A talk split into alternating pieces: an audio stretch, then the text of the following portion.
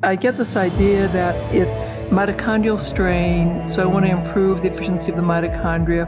In a month's time, my fatigue is gone, my pain, the trigeminal neuralgia, like, oh my God, I'm pain free. And my physical therapist is saying, Terry, you, you're definitely stronger. The change with reduction fatigue, it's a seven point scale, and the clinical meaningful reduction is 0.45. We had a reduction of 2.38.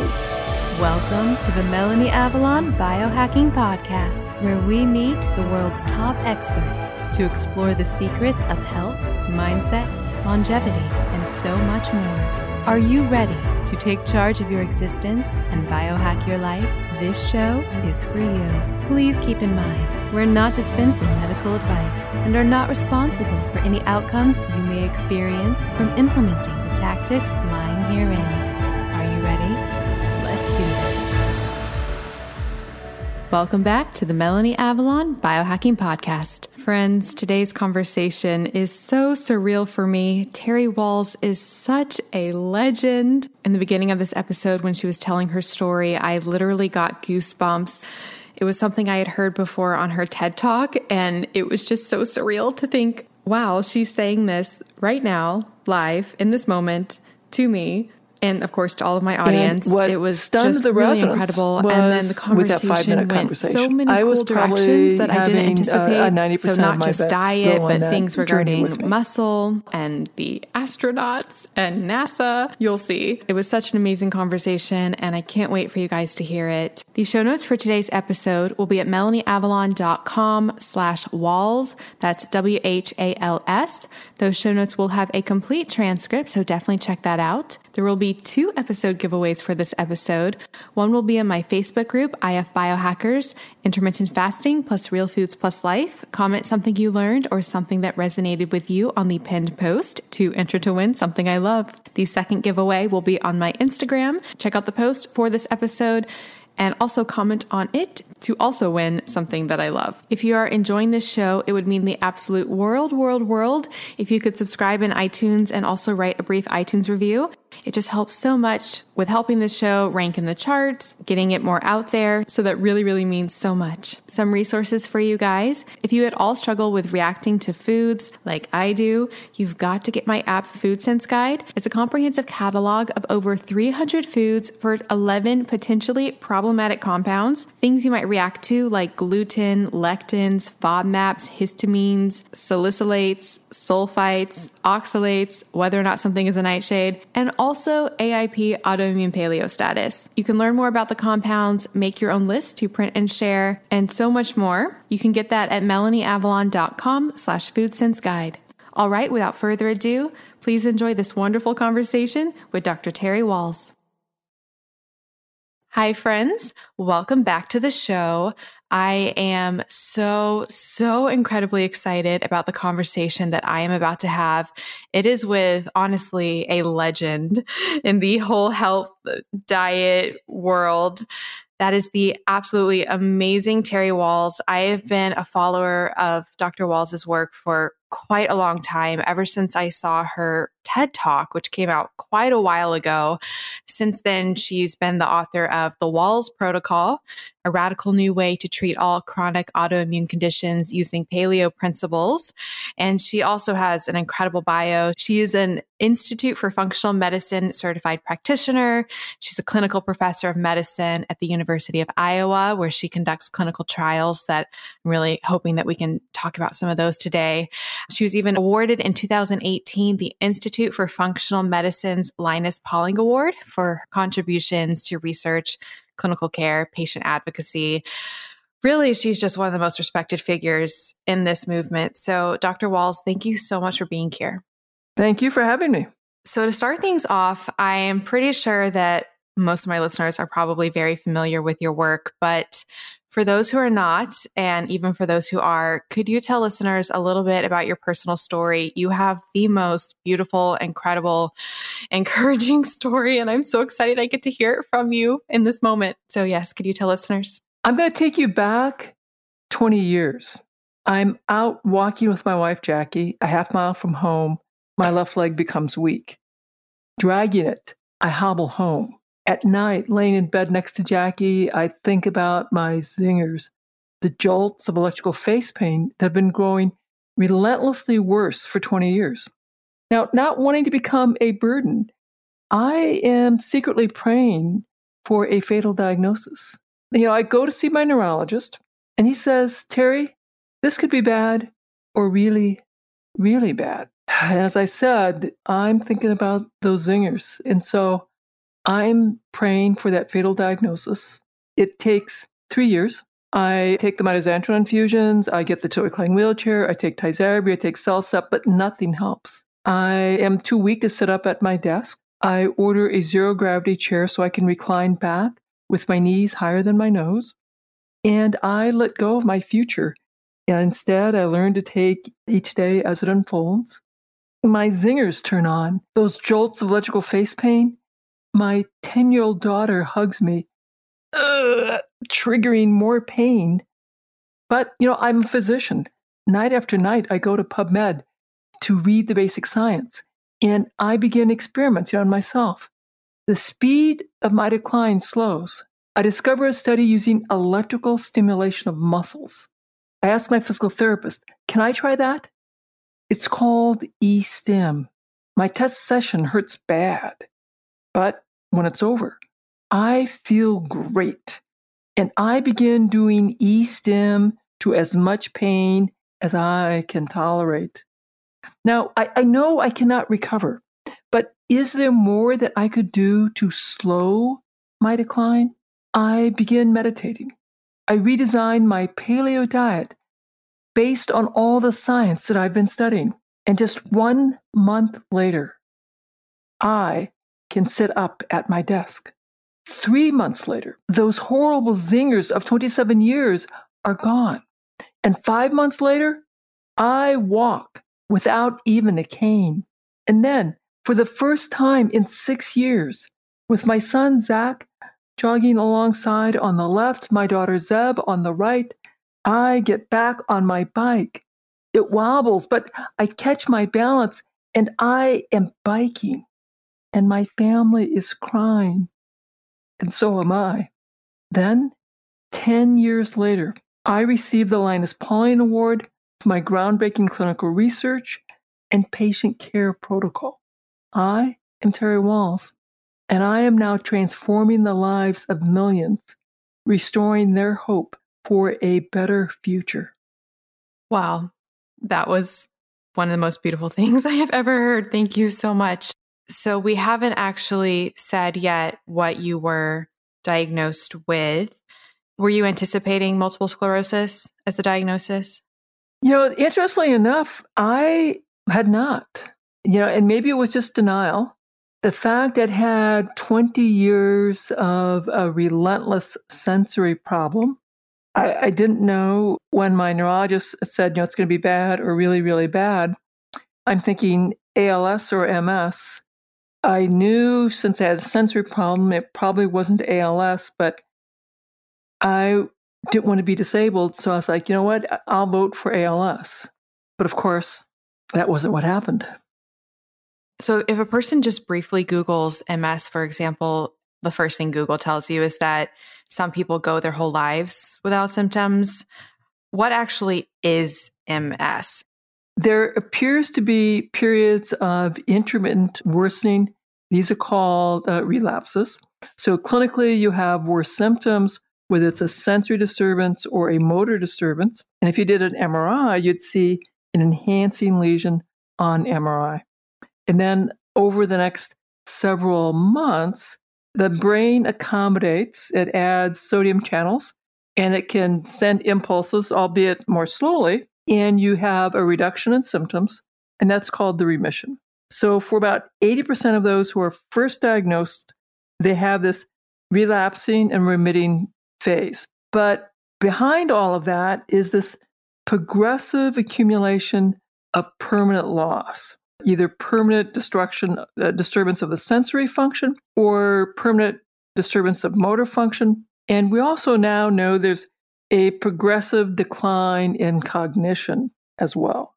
So within 10 years of diagnosis, you know, a third of folks will have really very severe gait disability, severe fatigue disability. Most will be unable to work due to severe fatigue. So basically, the nerves are deteriorating. The body adds these sodium channels to keep things functioning. But then I get you just reach a point where where you can't cope. And structurally, we know that the myelin, that's the wiring insulation, is breaking down. And we know now that the brain volume and the spinal cord volume is decreasing. When I was first diagnosed, nobody was talking about mitochondria because I was reading the basic science. I thought, no, no, no, there's too much parallel between that and Parkinson's and Alzheimer's, ALS, uh, Huntington's disease, and mitochondria are a problem in all those diseases. I was sure mitochondria was a problem in MS as well. So uh, my original things that I was doing was all focused on supplements to support my mitochondria. And and you know originally it, it was slowing down the speed of my decline, which had been you know very very fast, almost like an ALS fast. But you know I was still declining. It wasn't until I really you know did my deeper dive and redesigned my diet and then attacked every aspect of my self care routine that I stopped my decline and then had this, you know, stunning recovery. This is a very naive question, but just to get a big picture, and there are two M words, the myelin and the mitochondria. Do the nerves in the myelin have mitochondria? Like, where is the mitochondria on the myelin? Now, it's sort of interesting. Again, when I was reading all this stuff, originally in 2004, 2005, nobody was saying that the myelin had any mitochondria. Now we're beginning to think that, in fact, there may be mitochondrial function in the myelin as well. So the, the picture is not not completely understood yet, but the the myelin certainly requires a lot of energy. There is more thinking that the myelin does have mitochondria in it as well. So, like with the mitochondria dysfunction throughout the body, that anyway would not be providing enough energy to the myelin. The brain and the retina are, are really the energy hogs for the organism. Uh, and so the number of mitochondria in a brain cell is is huge, and the number of mitochondria in the retinal cells are huge, and in the heart cells. Those are the most mitochondrion dense cells. Now there's some evidence that's emerging suggesting that mitochondria is in the myelin as well. That answer is not fully in yet, but we'll see. That's so, so fascinating.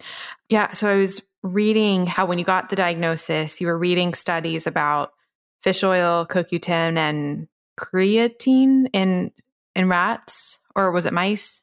That was in mice. You know, actually, those were Parkinson's studies. And remember, I'm reading Parkinson's, Alzheimer's, Huntington's, ALS, and these are all mouse models. As I'm reading those studies, the common theme is mitochondrial dysfunction sending early signals for apoptosis to the nucleus.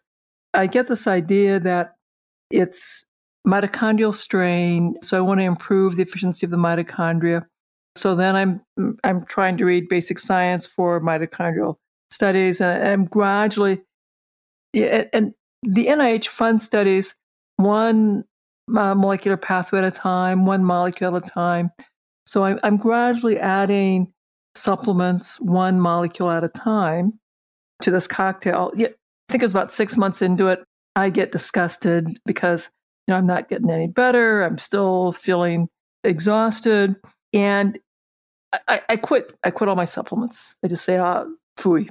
And so, you know, I, I, go to work the next day like usual, and I'm, you know, pretty exhausted. Uh, you know, by ten, I'm in my zero gravity chair. You know, and I come back home, and the next morning, I just cannot go to work. I, I am so 36 hours. I am just really non-functional. And the next day, I'm even more non-functional. And then the day after that, my wife says, You know, honey, you didn't take your supplements. Why don't you take them? And I take them that evening. And the next morning, I can sit up and I go to work. And I think, wow, that's really interesting. So I wait two weeks and I stop my supplements again. And 36 hours later, I just cannot function. And, you know, I wait, you know, again on the third day in the evening, I take my supplements again. And the next morning, I can get up and I can go back to work. And I think, wow, I am so excited. I am so excited. Like, so I am really excited about reading the basic science, you know, reading more, thinking more about what can I find for mitochondrial function. And so I, am really uh, trying to look for what are the various supplements that would be helpful for mitochondria. And, you know, so gradually I get a, a more complicated supplement cocktail. And that's what happens for the next three years that I'm, you know, gradually getting a, a more nuanced supplement cocktail. Yeah, I've been doing the paleo diet for seven years by then, in the supplement cocktail for, you know, about three and a half years by then. And then I discovered that study using electrical stimulation of muscles. I convinced my physical therapist to let me have a test session. That was quite a conversation because, you know, his response, and he treated athletes so he was quite familiar with that. He used it a bunch on his athletes. And he says, You know, Terry, I can grow bigger muscles for you. There's no question about that. But we don't know that your brain can talk to these muscles. So I could be making your legs heavier and you might not be able to use the muscle I grow. And so I could be making things even worse than they are. Plus, it's painful and you have all of this pain from your MS. I don't know that you can tolerate it. We had a, a vigorous debate. And fortunately for me, he said, okay, we'll give you a test session. It hurt bad, but when it was over, I felt the best I had felt in years. Dave said, it's probably the endorphins, you know, because I, I had just gotten a, a big set of endorphins because my muscles had worked and I had a lot of pain. Pain releases endorphins. So I, I went to clinic, you know, three times a week for my e-stim sessions. And after two weeks, said, okay, it looks like you, you can do this. And he was able to demonstrate that I could put on the electrodes and he ordered a home-going device. And I was able to demonstrate I could do that. So he, he told me that, okay. He gave me a little program that I'd start working on my back muscles, which were so weak, which is why I could not sit up. I worked on my tib anterioris muscle, which is the muscle that flexes your ankles upward. The oh. goal was to get at least 15 minutes a day because that's what you do to prevent muscle atrophy. If I could get 45 minutes a day to the muscles that were weak, then I could be growing bigger muscles. And so, you know, 45 minutes a day, that would be like three hours a day.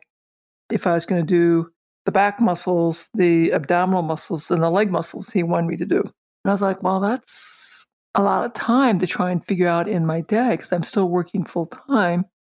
So I, I, had to sort of figure out how to do my e-stim while while I was working. What I did was I'd put my electrodes on, I'd dial up the current, and so you'd have 10 seconds of current, which you know, inducing a strong muscle contraction. And I dial it up to as much current as I could tolerate. So I'm in a sweat from pain. And then I have 20 seconds of no current, no pain, and then I could do my work. But it, you know, if I'm seeing patients, I, I, I couldn't dial my current up that intensely that I'm, you know, sweating from pain. So on my clinic days, uh, it was just somewhat uncomfortable. On my non-clinic days, you know, I was doing pain absolutely to as much pain as I could tolerate. Hi, friends. Do you want to come hang out with me and Dave Asprey and so many other guests I've had on the show? You simply must come to the 10th annual Biohacking Conference. May 30th through June 1st in Dallas, Texas. And of course, I have a massive discount code for you guys. I went last year to the one in Orlando, and it was one of the most fun times of my entire life. I met and got to hang out with so many guests that I've had on the show. I met so many of you guys. And of course, there's lots of Danger Coffee and Dave Asprey approved meals and Dry Farm wines. And that's just the social aspect. The conference itself is mind blowing. They have this incredible expo where they have all the biohacking supplements, all the biohacking things. You can learn about them, try samples, meet the creators and founders. If you haven't tried a lot of biohacking things, it's a great chance to actually try them out in person. Things like BrainTap, infrared sauna, hyperbaric oxygen chambers, and so much more. There are so many incredible speakers as well. You can hear talks from people I've had on the show, like Paul Saladino, Dr. Daniel Amen, Dr. Sara Gottfried, Dr. Mercola, Dr. Anna Cabeca, and that is just a few of them. I seriously had the time of my life last year, and I would love to hang out with you guys. And you can get 35% off tickets. Just go to melanieavalon.com slash biohacking conference and use the coupon code BCMelanie to get 35% off your tickets. That's melanieavalon.com slash biohacking conference with the code BCMelanie to get 35% off your tickets. This code can be used for general admission or for VIP access. Seating is limited. They do sell out. They sold out last year. So get your ticket now. And if you come, definitely let me know because I want to meet you. So hopefully see you guys in Dallas. MelanieAvalon.com slash biohacking conference with coupon code BCMelanie. Get your tickets now. I'll see you guys there.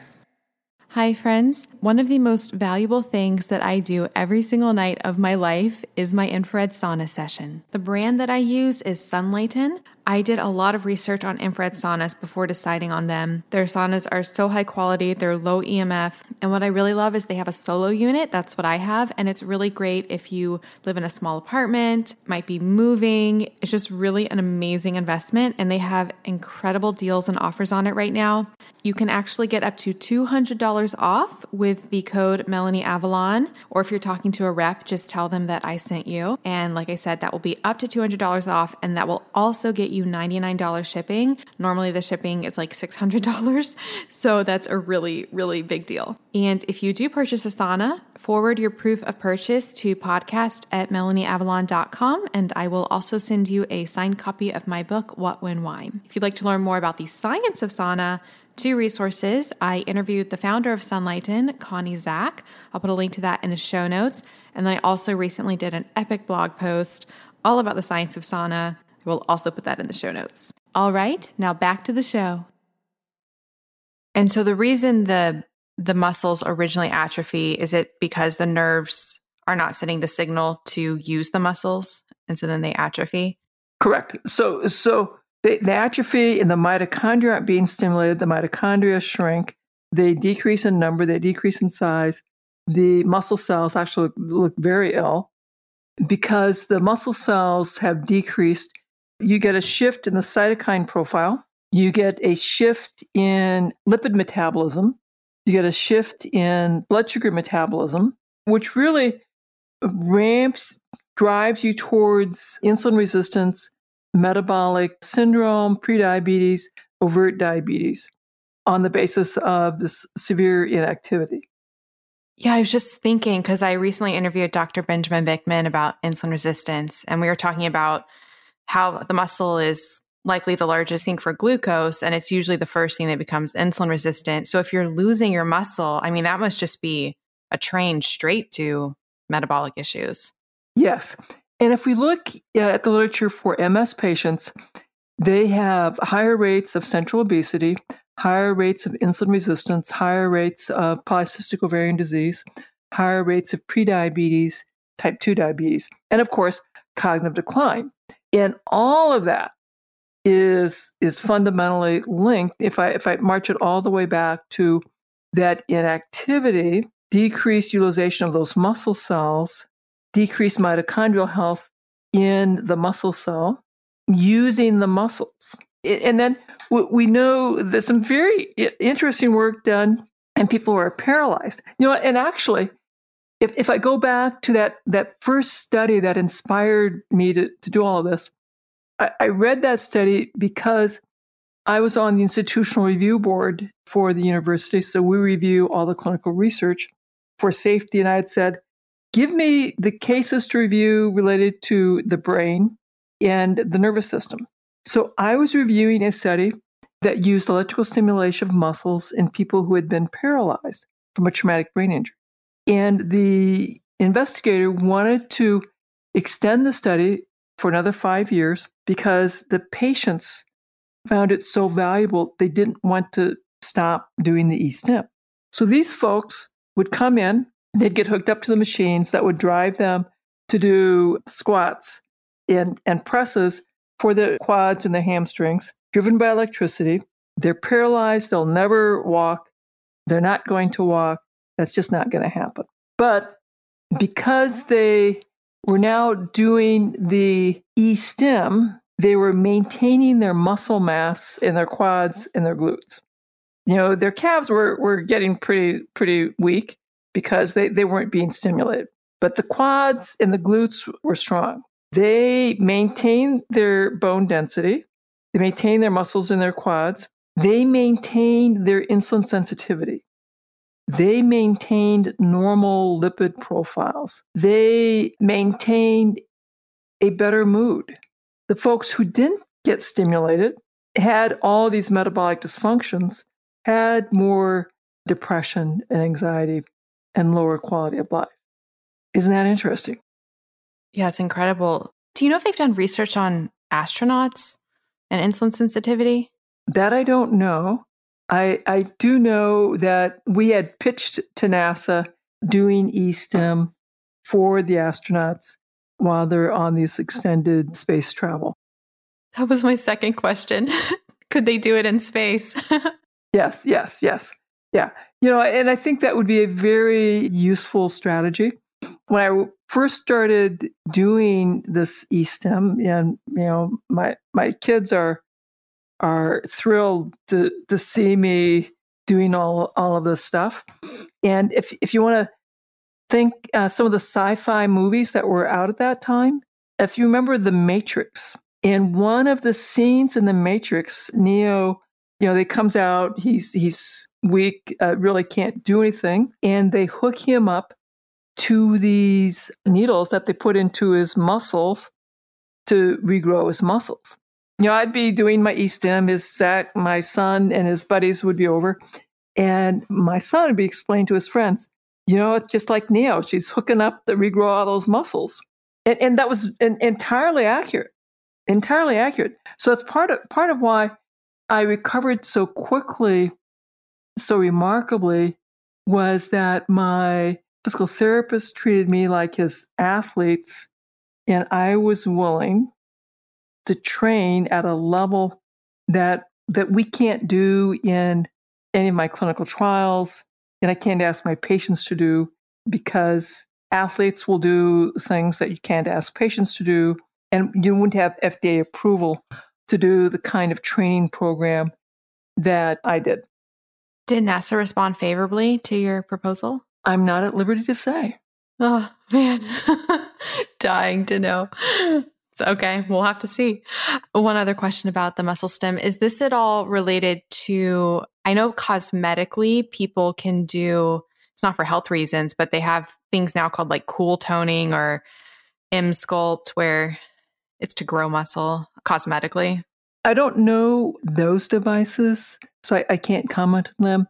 I know there are n- quite a number of, of electrical see neuromuscular electrical stimulation devices that are out there. The over the counter devices have a lower amount of current that they can deliver than a prescription device. It's about a, a, third the amount of current that can be de- uh, delivered uh, to be sure that it's safe. A number of the athletes first started using these types of devices in Russia and in East Germany. This is a way yeah, as my physical therapist said, to grow more muscles because you're, you're putting intermittent, moderate, severe stress on the muscle with the E current without the use of testosterone or growth hormone, which are banned. So many athletes will do electrical stimulation as part of their strength training program.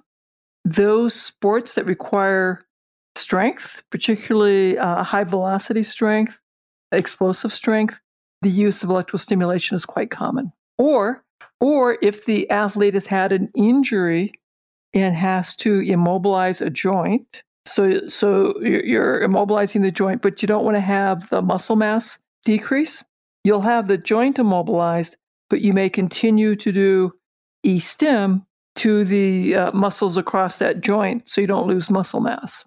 Wow. I wonder if in like way in the future, like for hospital patients on bed rest, if it'll just be common practice to have something like this. Yeah, I just updated my uh, book, uh, The Wahls Protocol. We re- republished it last spring. And so I, I reviewed the literature for e-stim and what's being done because uh, a lot has happened in the uh, last seven years. We now have a number of very interesting clinical trials where you have ICU patients, so intensive care, in bed, going to be in bed for a while. So they're coming in and hooking them up to electrodes in their quads, in their hamstrings, plus minus the glutes, but quads and hamstrings are, are pretty easy to get to. So they give them exercise every day. Some folks are also doing the calves to both for the exercise, but also as DVT prophylaxis. Clinical trials have been very positive. That's not become the standard of care, but I could certainly see that being an alternative to the the balloon jobs on legs for deep venous prophylaxis and as an alternative to anticoagulation prophylaxis. Plus, I mean, it it it it's physiologically much much better for us because you're decreasing the inflammatory cytokine profile by having the muscles actually work. Yeah. This is so incredible. I will keep my fingers crossed for the future of all of this. Switching gears a little bit, but still in the same sphere. So you spoke about the things that made you know, a big difference in your recovery, the supplements, the e-stim, the redesigning of your paleo diet. What did that look like? I mean, and I like the paleo diet uh, a whole lot, but I, I want to remind your listeners that, you know, in my story, so I'm diagnosed in 2000. It's clear that I'm relentlessly going downhill. In 2002, my neurologist uh, mentions the work of Loren Cordain. I read his books and it's it's a big deal. So I read his books, his papers, and I decided to go back to eating meat because I had been a vegetarian for about 20 years for ethical reasons. And I continued to decline for the next five years, but I stayed with it because at least I felt like, okay, I'm doing something. I'm adding supplements. I still, I'm still declining, albeit more slowly. What, what is really interesting, so I, I add the e-stim I've discovered functional medicine. I get a longer list of supplements, uh, which I add. And I'm, I'm doing e-stim, accelerating my uh, dose of e-stim. So for the next two months, not a lot has happened. Maybe just a, not quite as weak in terms of my torso. And then I get this aha like, what if I redesign my paleo diet based on all the science uh, that I've been reading and everything I'm taking in the supplement form. And by now, there's, I think, 19 different things. So I, I consult with my registered dietitian friends, and they're like, well, you know, we'd need an intern to figure this out. They couldn't really tell me what the food sources were. So I, I go back to the library. They can't really help me too much in terms of references.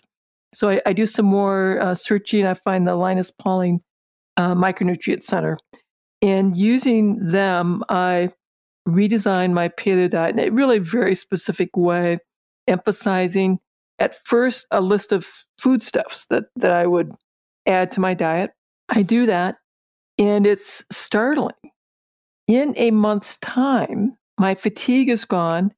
My pain, the trigeminal neuralgia, which had had been, you know, getting worse for 27 years, I'm pain free. Like, oh my God, I'm pain free. That is just stunning. And my physical therapist is saying, Terry, you, you're definitely stronger. And he starts having me lift weights. And then when this changes how I think about clinical practice and I start trying to teach my patients to do what I'm doing, I can't give them these long lists of food. It's just not a practical way to change people's behaviors you have to give them a a structure where that's a simpler way of teaching the concepts. So now I, I'm I'm spending more time thinking about how can I organize some fairly simple rules that will get the big picture of what I'm doing. Maybe not the fine details, but the big picture that would really help people along. And that's where I, I end up creating the Wahls protocol. And I have level one, level two, level three. Now, really, it's four levels to the diet. That's increasingly complex as people move along in the journey in terms of how far they're willing to go with making this kind of big dietary change. And I also, in the journey, decided that I would create systems that could work for people who are vegetarian for their spiritual beliefs and for people who would really benefit from a ketogenic uh, eater from being in ketosis because of their underlying neurologic conditions.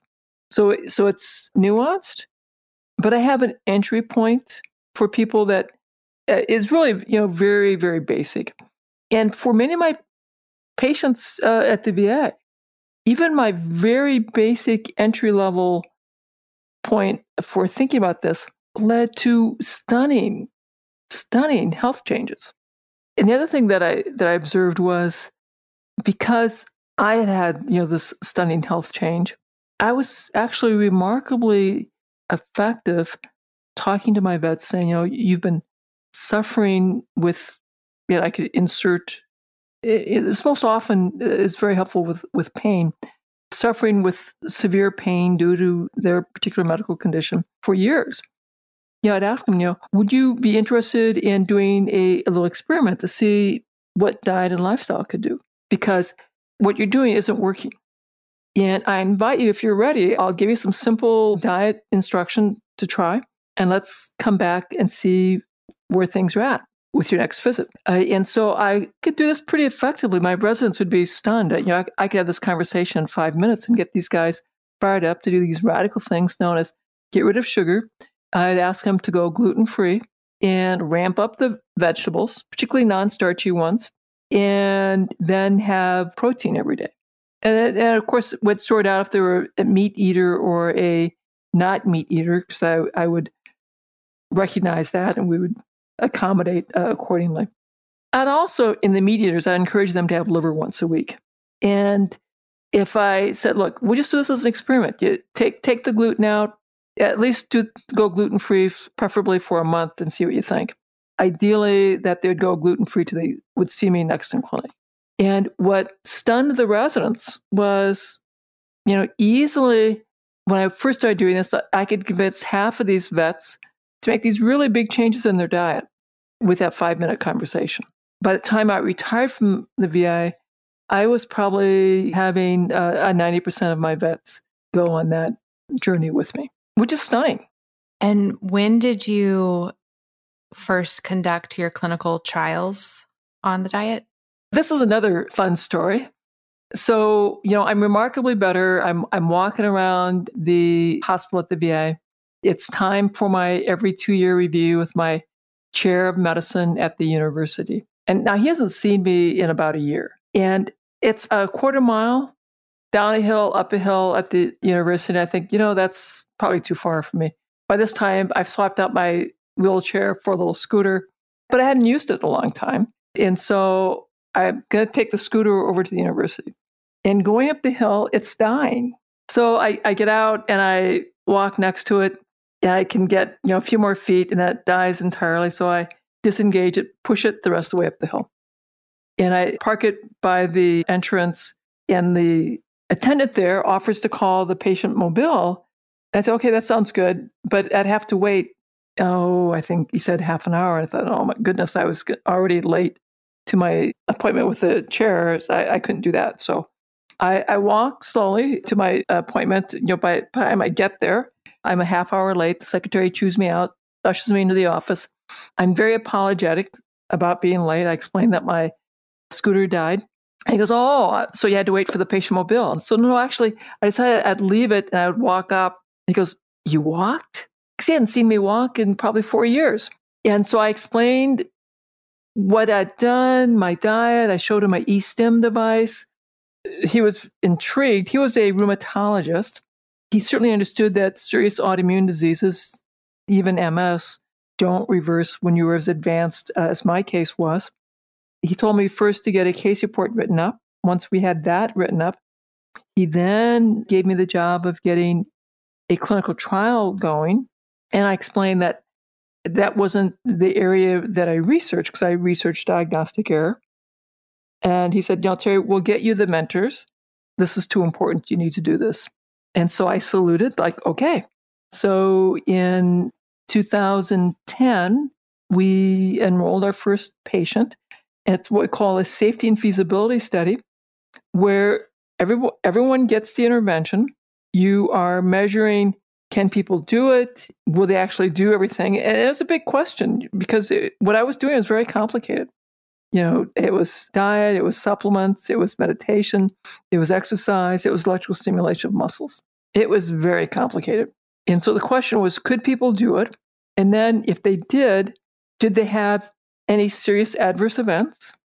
And then the third question is what was the effect size on patient reported outcomes of fatigue, quality of life, and on uh, measurable motor functions, uh, walking and hand and working memory. And so, what is remarkable is that people gave up the sugar, gave up the processed foods, really dramatically ramped up their vegetables from one and a half servings a day to nearly eight servings a day. So, that's quite remarkable. They exercised. People who were profoundly exhausted were actually exercising every day. And in fact, they did the E-stim. So we're able to show that they were remarkably successful at implementing this very complicated regimen that we'd asked them to implement. And the side effects, as a matter of fact, I had such serious side effects, I had to report them Data Safety Monitoring Board every three months. And my serious side effect was people who were overweight or obese lost weight and lost weight rapidly.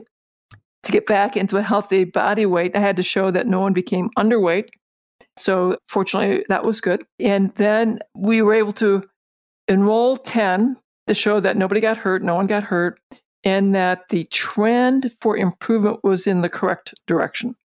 And if you have only 10 people, no one expects you to have any statistical significance to any of your findings. Of course, we would not expect that to happen, but we did.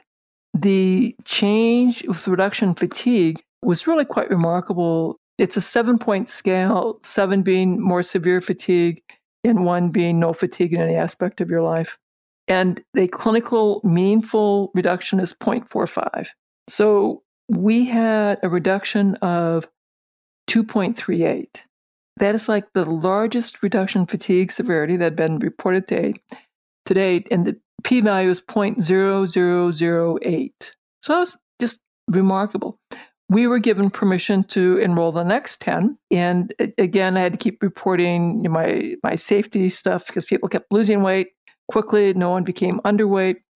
And we continued to see remarkable reductions in fatigue severity improvements in quality of life quality of life improvements.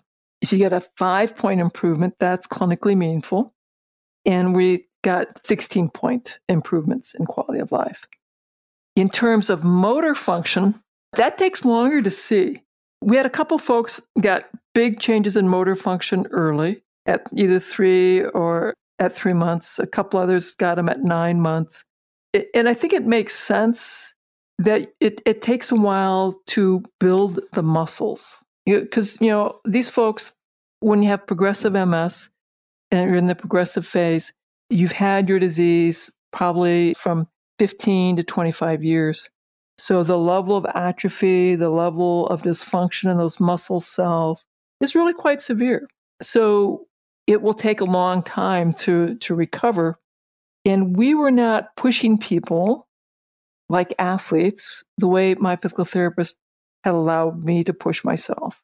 That would not have been approved by our IRB, so we certainly were not going to ask them to go beyond what would have been compatible with FDA guidance at that point. So, of course, they're going to come back much more slowly. Also, related to that, because you spoke about how quickly you improved, and then I was reading in your book about the I don't know if it's the half life or the turnover of different cells in the body. And you were saying that the myelin are, I think, seven to 10 years to be completely replaced. I was wondering what, what role that plays in healing. I think it's really helpful for us to think about the fact that our immune cells chaperone the repair and replacement of all of our cellular structures within the cell. Your cell will do that, but the cellular structures as a whole will get digested and replaced when the cell has been identified as damaged by the immune cells.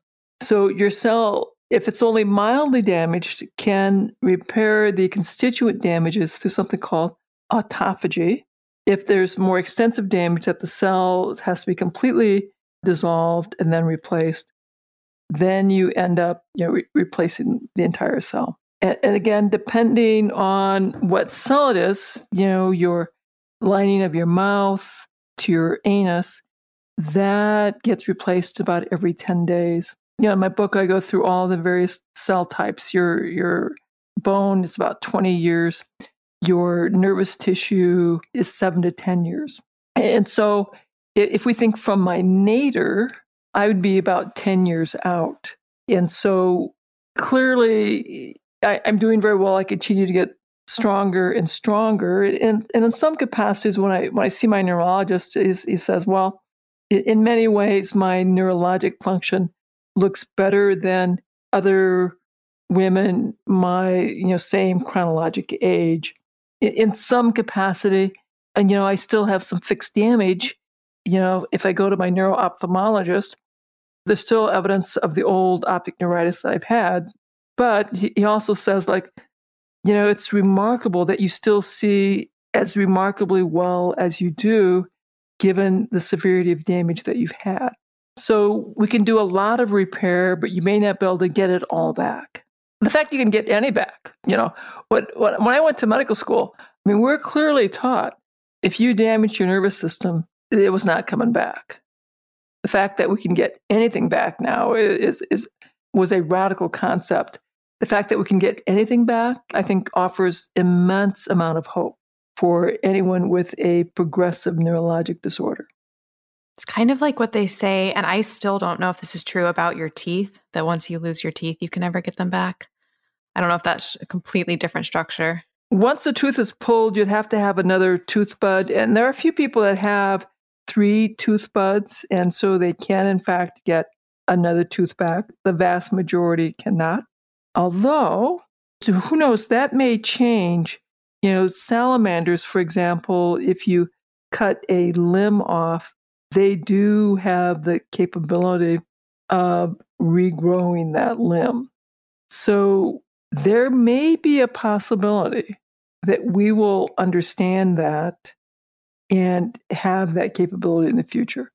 It's it's not understood well enough yet, but Will it someday? Perhaps. Friends, you guys know I love wine. Do you love wine? I've done a lot of research on wine, and I truly believe there are a myriad of health benefits. The longest lived populations drink wine. The polyphenols have a ton of potential health benefits, activating anti aging sirtuins, potentially supporting our immunity, maybe even encouraging weight loss. Yep, it's actually not alcohol that makes people gain weight, it's what they eat when they drink. But if you want all of the benefits of wine, the type of wine you're drinking is key. Conventional wine in the US is often full of toxins. We're talking things like pesticides, mold, and additives, dyes, colorizers, artificial flavors. Have you even seen some wine that says vegan? That's because conventional wine isn't even necessarily vegan because of the additives. I am obsessed with a company called Dry Farm Wines. They're not a wine producer, but rather a wine investigator. They go all throughout Europe and they find the wineries practicing organic practices, and then they test those wines to make sure the wines are, wait for it, low alcohol, low sugar, free of toxins, free of mold, and truly supportive of your health. I'm obsessed with Dry Farm Wines. One of the most fun things for me as a wine lover is you get mixed boxes of wine and it introduces you to varietals from all over the world. The wines taste amazing and you can say goodbye to hangovers. If you think you can't drink wine, you've got to try Dry Farm Wines. I am obsessed. You can get a bottle for a penny. Yes, a penny. Just go to dryfarmwines.com slash and use the coupon code Melanie Avalon to claim your penny bottle. That's dryfarmwines.com slash. All right, now back to the show. Hi, friends. An incredible fasting aid is coffee. Yes, I am all about the coffee. I am a huge fan of its health benefits as well as how it can support your fast and really help with energy and fat burning. And I have a big announcement. The brand of coffee that I have been drinking for an entire decade now, I am no longer drinking. There's some drama, there's some science, and I'm about to tell you how to get a discount on my new favorite coffee. So, I've been drinking the coffee formerly known as Dave Asprey's Bulletproof Coffee for literally a decade. I do not drink it now, so this is not a Bulletproof Coffee commercial, but I started drinking it because I so trusted Dave and his obsession in creating mold free coffee. Because moldy coffee beans is a huge problem, and a lot of people can get health issues, brain fog, and crash after coffee because of the mold contamination. Dave has been talking about this for so long, so I really trusted him and I would drink bulletproof coffee, which I absolutely loved and loved that it was mold free. Then there was some drama. Dave sort of got kicked out of Bulletproof. He might be going back. There's a lot of stuff going on with that. Follow him on Instagram if you want to learn more about that. He even talked about it at the recent biohacking conference. But in any case, drama aside, he can no longer speak to Bulletproof Coffee as to whether or not it is mold free. And he ended up making a coffee even better than Bulletproof Coffee, and it is called Danger Coffee. And friends, I love it. It's the first coffee that is not only mold free, but actually can help you remineralize. Yep, that's right. Danger Coffee contains a patent pending formula that actually remineralizes your body with more than 50 trace minerals, nutrients, and electrolytes. On top of that, it is super clean. I know people like to see organic labels. Friends, I have learned so much about the certification industry. And honestly, the best of the best is finding people that you trust who do extensive testing and third party certification. That's what I do with my Avalon X supplements. And that's what Dave does with Danger Coffee.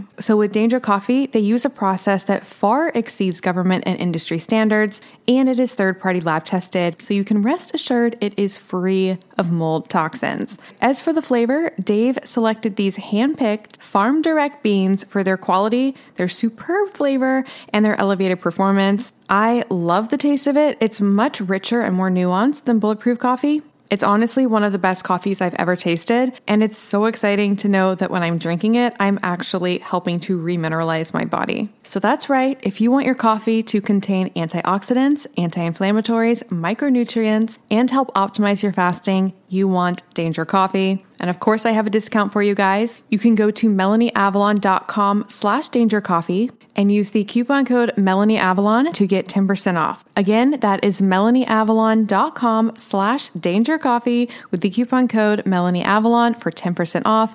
This is my favorite coffee. Like I said, it takes some really good coffee and convincing biohacking health reasons to break me from my 10 year decade bulletproof coffee habit but sometimes you just gotta upgrade. And by the way, this would make epic presents for people. This can just become your go to present. Not only will people love it, but you'll be helping their health as well. Everybody wins. MelanieAvalon.com slash danger coffee with the coupon code danger coffee.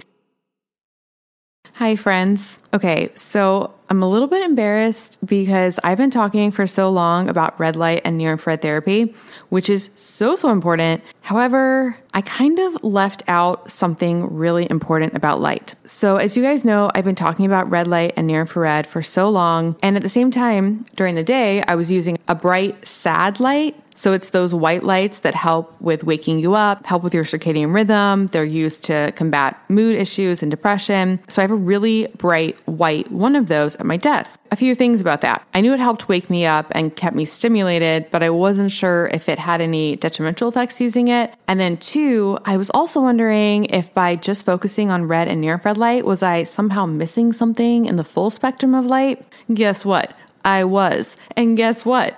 I found the solution. And guess what? I have a discount for you guys. So, the founder of a company called Solshine reached out to me and he was like, Do you know about the importance of full spectrum light? And I was like, You know what? I've been wondering about this for quite a while. Please educate me. Oh my goodness. This man blew my mind. I talk a lot about the problems of blue light. That said, we evolved in natural full spectrum sunlight that our genes are programmed to respond to. And today, we do not spend enough time in that light. A lot of us don't go outside, and we're overexposed to blue light. It's a problem. And then to make things even more problematic, the common sad lights that I was talking about that are bright white, they actually do not contain the full spectrum light. They filter out certain wavelengths and they're high in blue light. So just like I thought, it was not doing my health many services. There is only one company I have found, or I guess that found me, that makes a full spectrum white light device. So the Sol light systems include the fullest spectrum of visible and invisible near infrared light with traces of UV light. Yep, that's right, because you need all of that as well. Don't worry, it's not an exuberant amount that's going to cause a problem. It's just a tiny little dose that your body actually needs.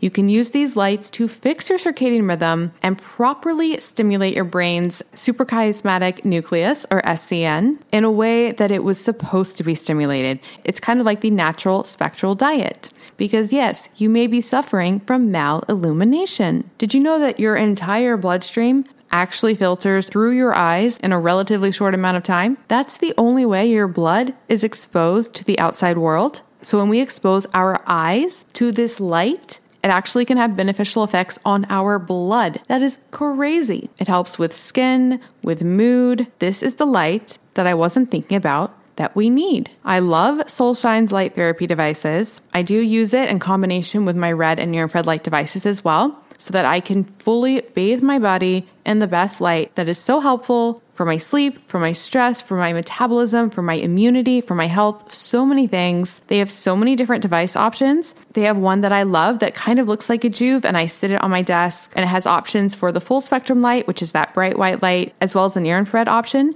So, what I do is I do a session of the full spectrum light in the morning, and then I run the near infrared to help counteract the negative blue light around me. They also have stands with bulbs that you can get. I've been using some of those on my plants. I am just so grateful that Ken at Solshine found me because I was missing out on such a key aspect of light and I had no idea. And you can get 10% off at melanieavalon.com slash solshine. That's S-O-L-S-H-I-N-E with the code Melanie Avalon. So melanieavalon.com slash solshine, S-O-L-S-H-I-N-E, with the code Melanie Avalon for 10% off. It's really helped my mood, my energy, my sleep, so many things. I think you guys will love it. So again, go to melanieavalon.com slash solshine, S-O-L-S-H-I-N-E, and use the coupon code Melanie Avalon to get 10% off site wide. And we'll put all this information in the show notes. I wasn't even thinking like teeth pulled. I was thinking like they lose the mineralization. Oh, yes, that you can repair. That you can repair. Mm-hmm. And grow back. Yeah, yeah. That's what they say. Once you lose enamel, it's gone. Actually, there are uh, some dentists who are pretty effective with that. You're, you're going to have to have clean up your diets, obviously. You'll also need to increase your vitamin K2, MK4 intake. That will be immensely helpful. That really directs the remineralization of your teeth and of your bones. You'll also want to reduce the internal pH so that there's more, it's a more alkaline diet, a less acidic diet. So, certainly, yes, we have seen people uh, improve their mineralization uh, and heal their cavities. I would keep in mind for all your listeners is scientific concepts well, let me, let me come back. Humans, we have an immense confirmation bias. We understand the world and we will reject information that doesn't comport with our understanding of the world for a long time. That's because we can't deal with the volume of information coming to us, so we have to simplify everything. It's, it's absolutely necessary for us to function. What that means, though, is we ignore a lot of important information in the scientific world, it means that new concepts I'll reject, reject, reject, reject until there's finally enough evidence like, okay, I guess we, we have to accept this new concept. Uh, you can think the ways to think about that is scurvy used to be the major killer of sailors. We had two scientific discoveries sauerkraut and citrus could prevent scurvy. There's two different captains that made that observation. And yet it took the naval industry 200 years to accept that observation. Then we have hand washing and germ theory, and that was roundly ridiculed. And I don't recall how many years it took us to accept hand washing. Uh, I think maybe 50. Then more recently, uh, Helicobacter pylori as a driver of gastric ulcers and duodenal ulcers. And when Barry Marshall promoted that theory, he people rejected him. The first places he tried to get his findings published were basically throwaway journals, very regional. He was his scientific theories were soundly rejected, but he basically paid paid a journal to publish his findings. He then had a publicist get his papers talked about in the let's see National Enquirer and Reader's Digest. Oh wow! Isn't that wild? Wow! Yeah. And 25 years later, the guy gets a Nobel Prize in medicine because the public drove the interest, and then he got more funding for his science. And he got published in more rigorous journals, and now his science same, and he had more money, so he could hire more PhDs to help him design better studies. Yes, all of that is true. And so, so when people, you know, come to me and say, like, you know, people they're, they're mad at scientists for rejecting me, I'm like, you're mad at them for being human. You do the same thing. I do the same thing. We all do the same thing. It, it's it's part of how biology survives. The fact that our brain has to cope with more information than we can possibly cope with. It's a very normal part of biologic life. It's part of why we're in such trouble with now in, in politics and in our social media that we we have difficulty discerning the huge amount of volume information that, it makes it difficult for us to sort out what's real, what's not real. There, there are all sorts of challenges that way. But I guess where I was going with all of that is when I look at, at the trajectory of the level of rejection that I faced in the conventional world and with my colleagues with my concepts of this very integrative approach towards improving the health of my patients and my approach to treating MS and autoimmunity.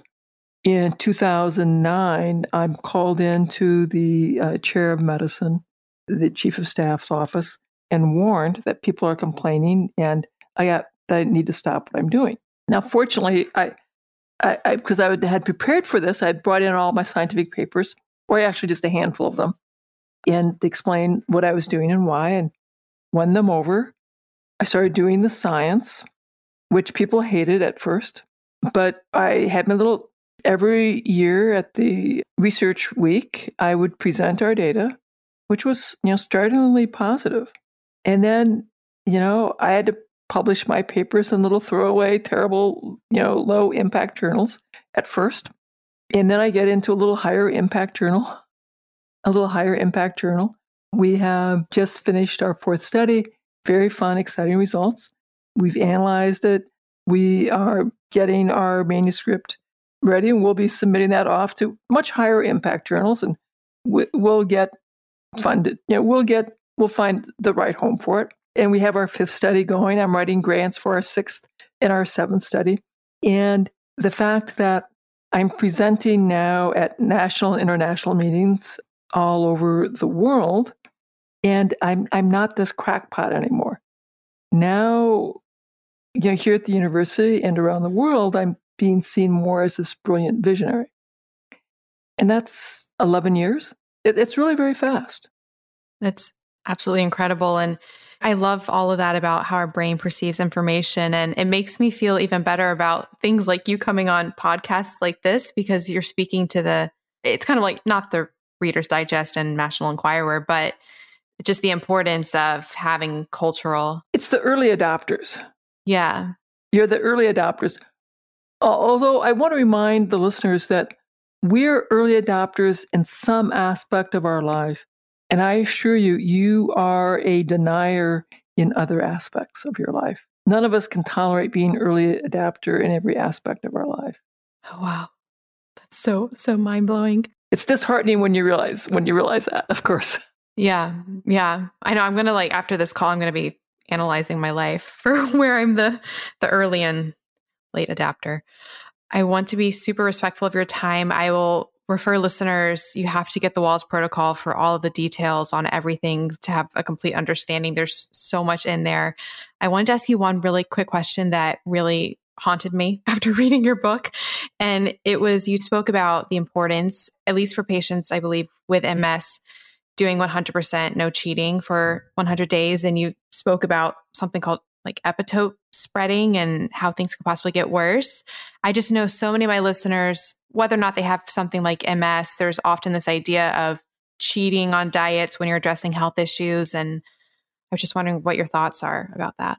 Well, we go for a while thinking, you know, I can get exposed to gluten, dairy, or eggs. It'll trigger my pain. And then I, you know, clean everything up, think carefully, and I get pain free. The unfortunate reality is that I, I can't always be certain that you can ever get back completely to baseline. And if we keep challenging myself so that I get exposed to, uh, we'll say gluten is the problem. And so now I have created a molecular mimicry.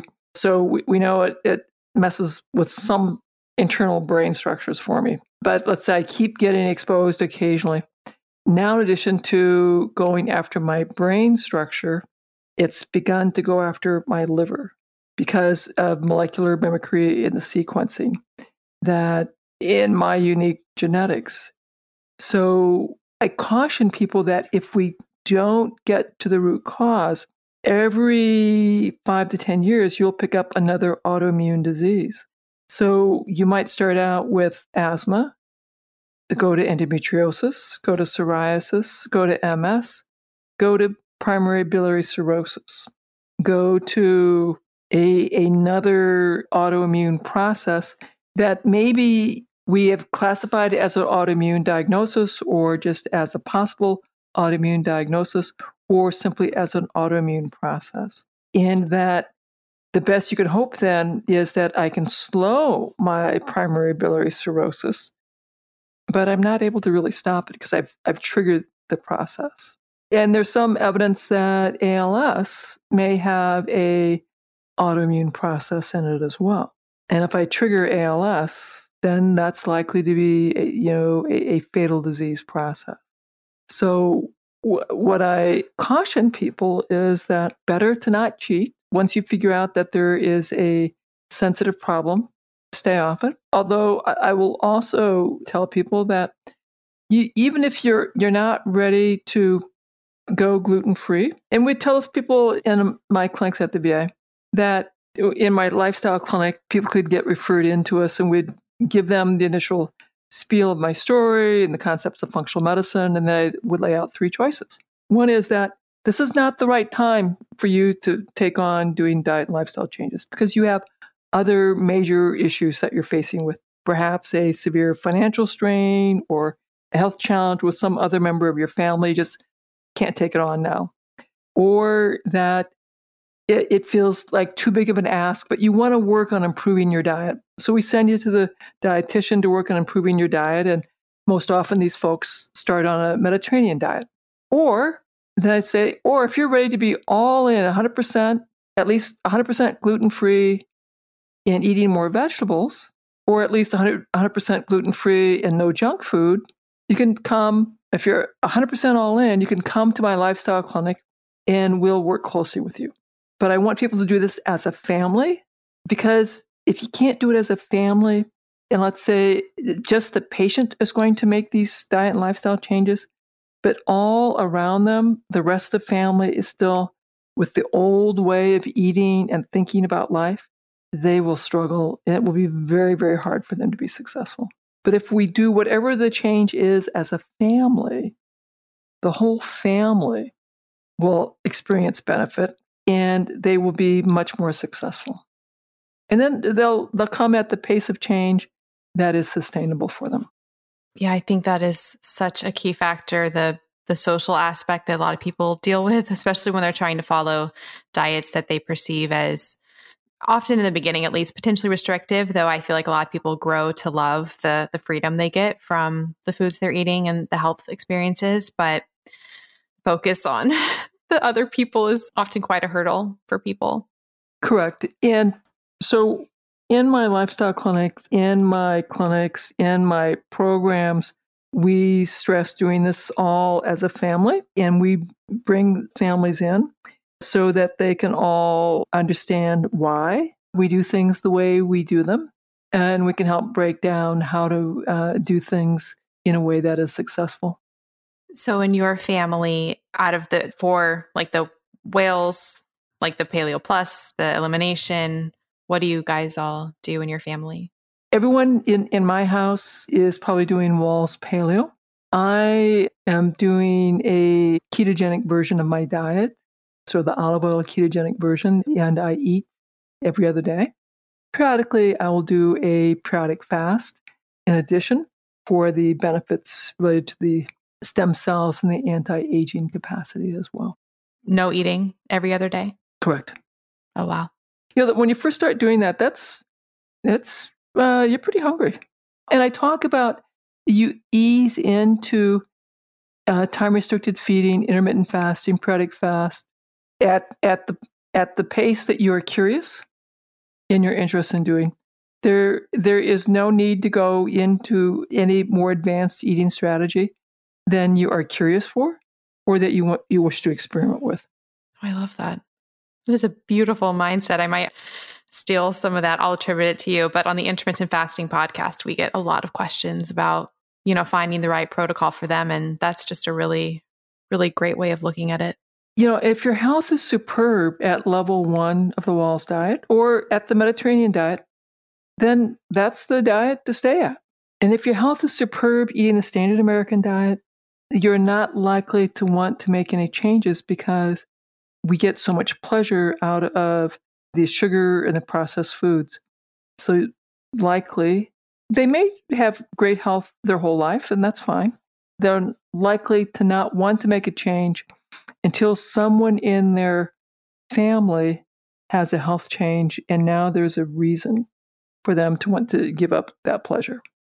Yeah, I'm so jealous of it seems like in the work in super centenarians that they basically just have genes that we all have those genes. We all have those genes. They've created a culture that has the ability to live to 90 and 100 very well. And that culture has not yet been thoroughly contaminated. But in those societies, when those cultures are contaminated with the westernized diet of sugar and processed foods, the lifespan dramatically falls and comes back to westernized lifespans. I wonder if there are, because I was interviewing James Clement. Have you met James? He's done a lot of work in super centenarians. They found that like some people are the outliers. So even if even if the culture changed and the food was processed and terrible, that they have some genes that basically stay activated similar to what we would have to do with like calorie restriction or fasting and so they're sort of protected regardless of what diet they have. So it's not like the entire culture, but those outlier people. Well, th- there are uh, a couple um, folks who have, I think it's in Ecuador. They also have a very short stature uh, and, and, slowed uh, aging as well. Yeah. Well, this has been absolutely wonderful. Thank you so much for your time. Thank you for all of your work that you're doing. And and do you have the links to all of my websites?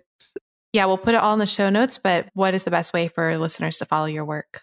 Follow me on Instagram at Dr. Terry Wahls, D R T E R Y Wahls, W A H L S, uh, on Facebook and Twitter at Terry Wahls, My website, terrywahls.com.